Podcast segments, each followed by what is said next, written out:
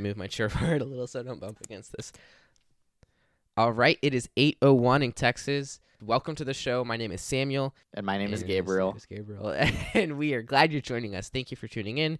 If you have not subscribed or if you have not followed us, it's the stereotypical thing for us to ask you to subscribe and follow us. We appreciate your donation. hmm Um, Jump on that bandwagon. Yeah. Today we're going to talk about time management. So it's going to be kind of an interesting subject, and it's kind of going going to go into three categories, and we'll have like a little mini sub debate in there where we might disagree.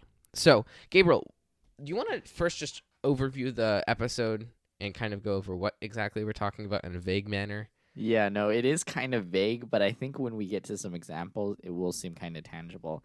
So, we're talking about how time kind of plays into discussions and arguments because it's this concept of that we really don't have an unlimited amount of time, so we kind of have to narrow down what we focus on when we discuss and argue. Mm-hmm. And so, part of that is also being reasonable.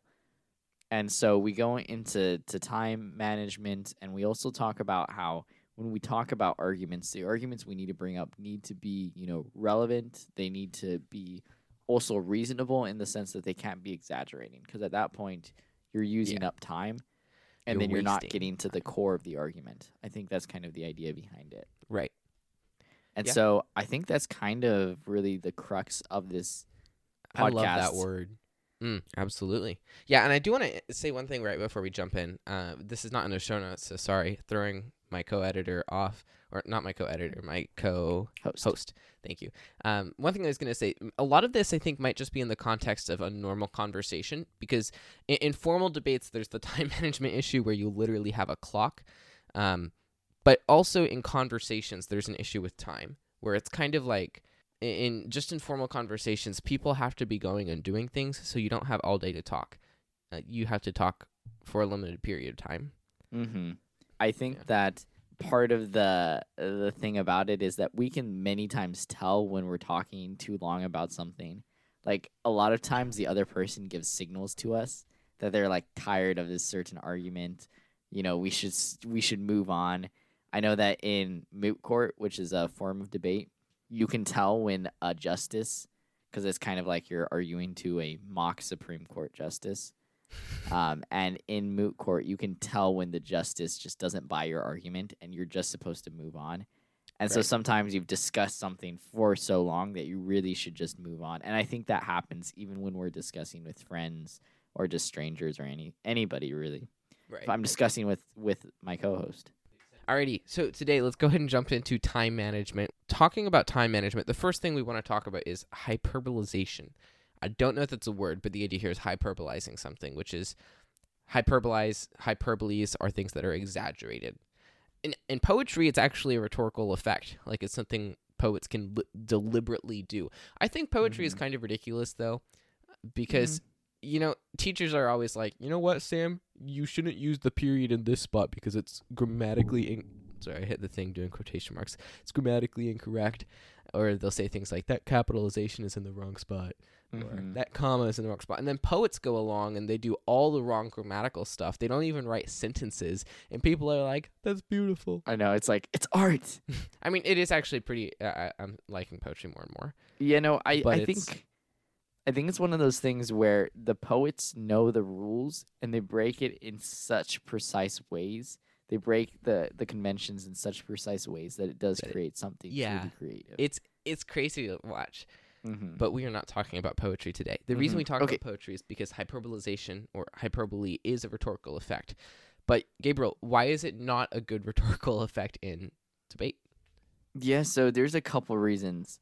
Now I know I know you you kind of tie it to time, where if we focus on hyperbolizing, then it does use more time and it doesn't get us to kind of the core of arguments. Is that kind of your position?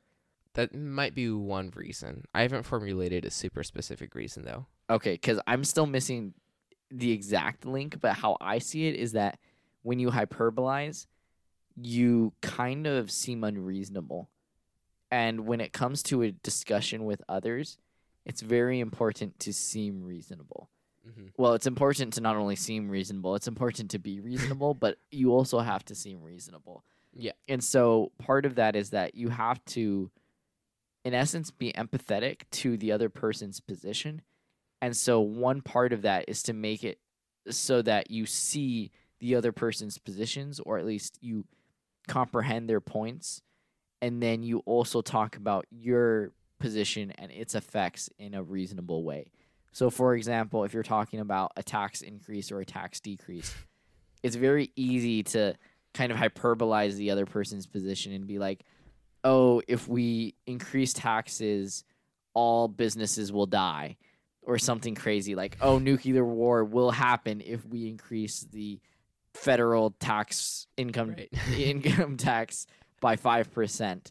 And it's like I I mean that's one thing that you could make an argument for happening, but it really doesn't seem reasonable, hmm especially to people who want to lower taxes. Yeah. And so, what you really should do is you should try to talk about the more direct and reasonable, reasonable effects of the change, and in that way, it would lead to a more productive discussion. Yeah. And then similarly, you know, people who are like, "Oh, we should lower taxes," again, they shouldn't be like, "If we don't lower taxes, the world will end because of the deficit." well, it's well, kind of I don't know how that would work. Yeah. Like businesses, etc.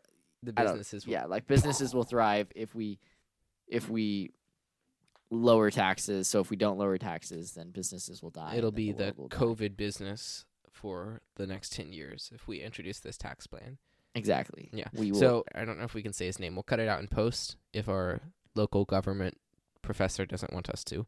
He was explaining that things like conspiracy theories, and this is, I kind of want to go down an avenue here. yeah, yeah. we can like- just call him our, our government professor. Our government that enough? professor, he's awesome. Shout out if you're in the audience tonight. Uh, no, he, he was amazing because he was explaining conspiracy theories can be really, really damaging to a reputation. And so they can lead one to an ad hominem really easily. Because ad hominem is a logical fallacy where you say, well, Mr. Y is saying this, and because I don't like Mr. Y, I think it's false, Mm. which is a logical fallacy, even though sometimes saying that a source's bias can be a reasonable thing. Like we can Mhm. reasonably say that is a biased source, so I'm not going to account that information. There's a difference between saying that and an ad hominem, which I don't know that we'll get into here. But he was basically saying that the problem with uh, a lot of conspiracy theories is that they're so outlandish that people people don't really they they hear one person talk about a conspiracy theory and they reject everything else that that person says like the Mhm. reputation is just tarnished and so that's another thing where you were talking about the reasonableness and that's kind of a problem maybe with conspiracy theories Yeah, because like I can just imagine one conspiracy theory. So I know there's a conspiracy theory that the moon landing is fake or was fake, and Right. uh, it's an interesting one because there is some there are some interesting arguments on the cons- conspiracy side, and in no way do I subscribe to it. But the and by the way, when I say subscribe, speaking of subscribe yeah, that's gabriel medina's 2021 quote Yeah.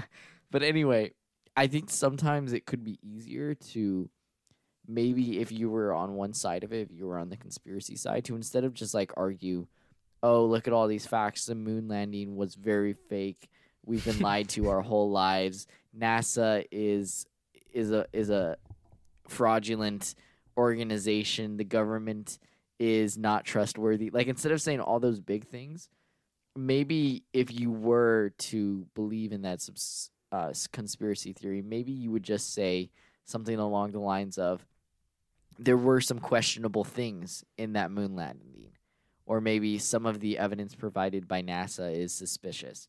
And like I think that's a more reasonable thing to defend, a more reasonable proposition to defend, and it's something I think that people would think is more reasonable than to like go into oh we shouldn't trust our government like off the bat. yeah And so I think that's really how people should take arguments, even even when it comes to that, even when it comes to more crazy ideas, then that should happen. But I think it's more relevant when we're talking about very reasonable ideas, but are still kind of radical compared to the Mhm. other side. And so I know when it comes to, you know, politics, which we we will avoid at all costs, I think, but when it comes to politics, there are arguments for both sides that many people think reas that are reasonable. Like fifty percent, you know, of the United States thinks one side is reasonable, and 50% Mhm. thinks the other side is more reasonable. So, Eh, eh, it's not exactly fifty percent, but you know, give or take. Give or take. It could be exactly fifty percent. Give or take a we million. Yeah, we don't know. I mean, it's hard to collect data on that because mm-hmm. because you'd literally need to collect data on everyone. You could get a statistically significant yeah, uh, a sample size or a sample size with. I feel like we're getting into a See- tangent here. You could get a large enough sample size to be like pretty certain you know the statistic, but it can vary by region, etc. Right. So. See, uh, yeah, so I want to circle back to time in just a second. Um, but one other thing I was going to mention here is kind of the reverse side of this with hyperbole. Hyperbole, because I, I wouldn't say hyperbole is a good thing Mm-hmm. in that uh, exaggerating things. Uh, not only is it kind of uh, untruthful, also it makes you seem unreasonable and Mm-hmm. takes away from your credibility. But one other thing I was going to say is I think there are scenarios where we're on the reverse side, so we're listening to someone say something that might seem really outlandish, Mm-hmm. and we we maybe underestimate it. So one thing Mm. I'm thinking of is back in the day during the uh, nuclear threats that were happening with the Soviet Union and the United States, uh, the Cold War Mhm. it's kind of like I, I was watching a movie about it. It was a I'm not going to go into the movie too much, but it's kind of like that scenario must have been terrifying for people. And it's one of those things where if you don't take that threat seriously, even though it's really extreme, like nuclear wars are one of the most extreme types of scenarios you could imagine. Mhm. If you don't take it seriously, you could be seriously unprepared for something. So there's also an element where we we shouldn't necessarily just reject an argument because it's outlandish. I Mhm. don't know how how to balance that because there are some conspiracy theories that are just ridiculous and we can probably reject them. But there are some there are some things that are really bold claims that are kind of accurate. Yeah. so- I- I, I- uh, what do you think would be a fair balance in that area? that's hard because I, I And feel just like threw that question on you, but I feel like we should really focus on what we can directly prove or directly back up. I think that's one reason that conspiracy theories are hard. We usually have some evidence, but then we make a lot of kind of guessworks or jumps. Mm. And I think that sometimes we can we can hyperbolize to talk about principles or like you said to make sure that people understand the significance of something.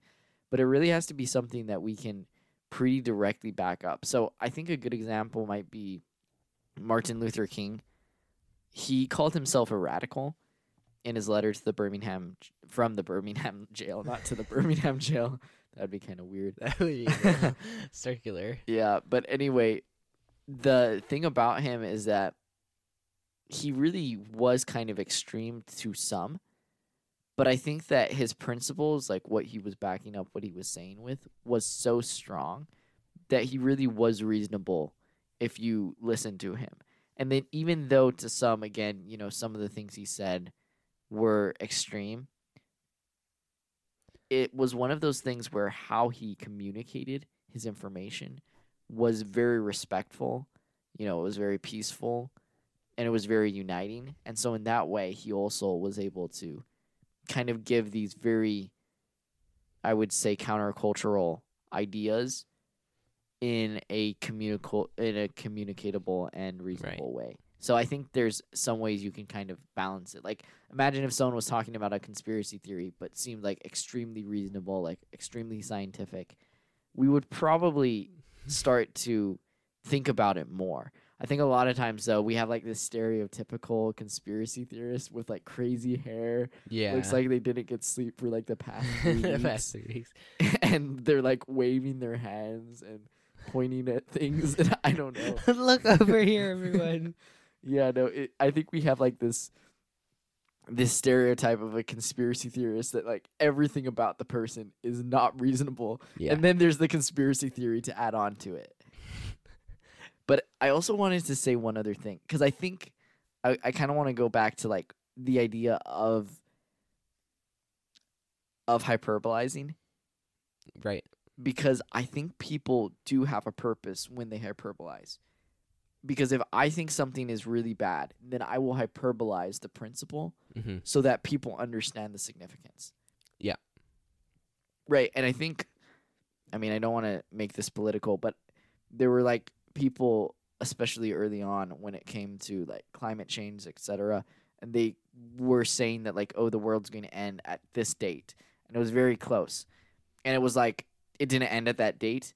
And I think what they would say is that even if you know it wasn't absolutely backed up, it was important for us to back up that principle that Mhm. we needed to take action.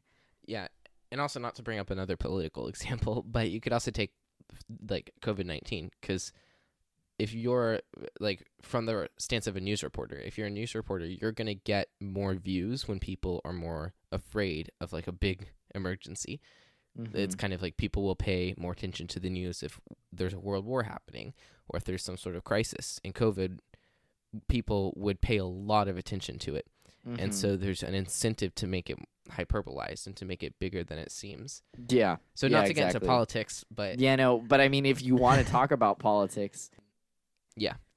and it's kind of yeah, I, I guess to summarize it, so a lot of what we've been talking about is it makes you less reasonable and harms your credibility.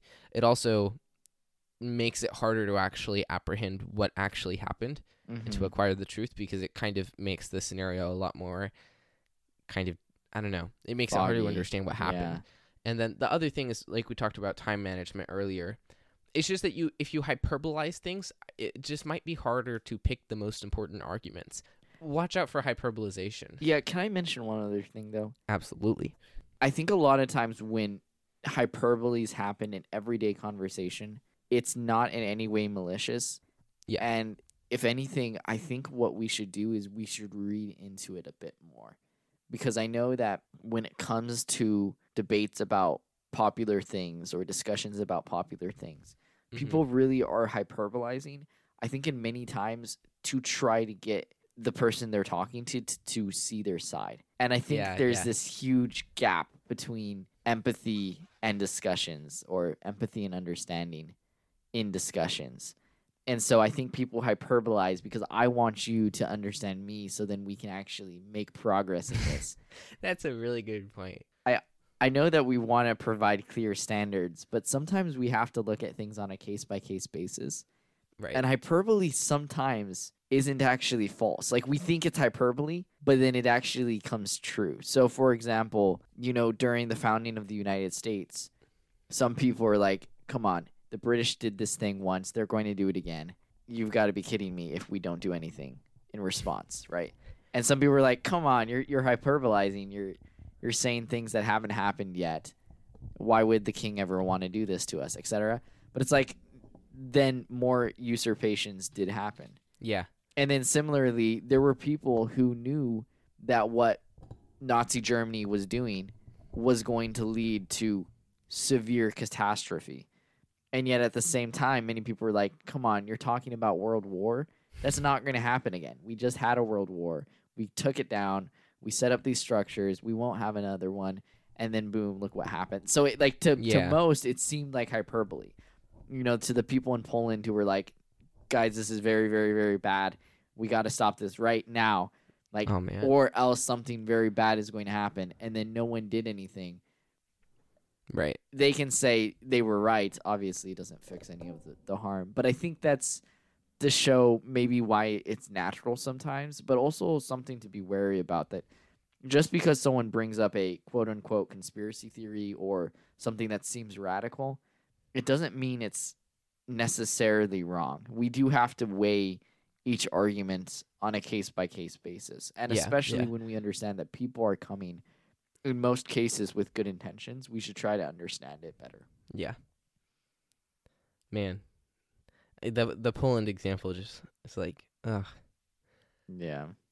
But yeah, that's a good point. And with that, I, I know you may be thinking, Sam, that doesn't relate to time management. And I'll be perfectly honest.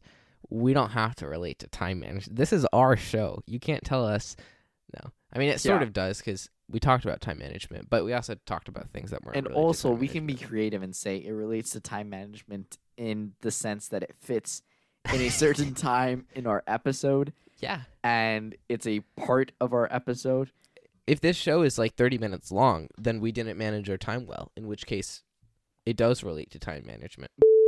So sorry to interrupt your program, everyone.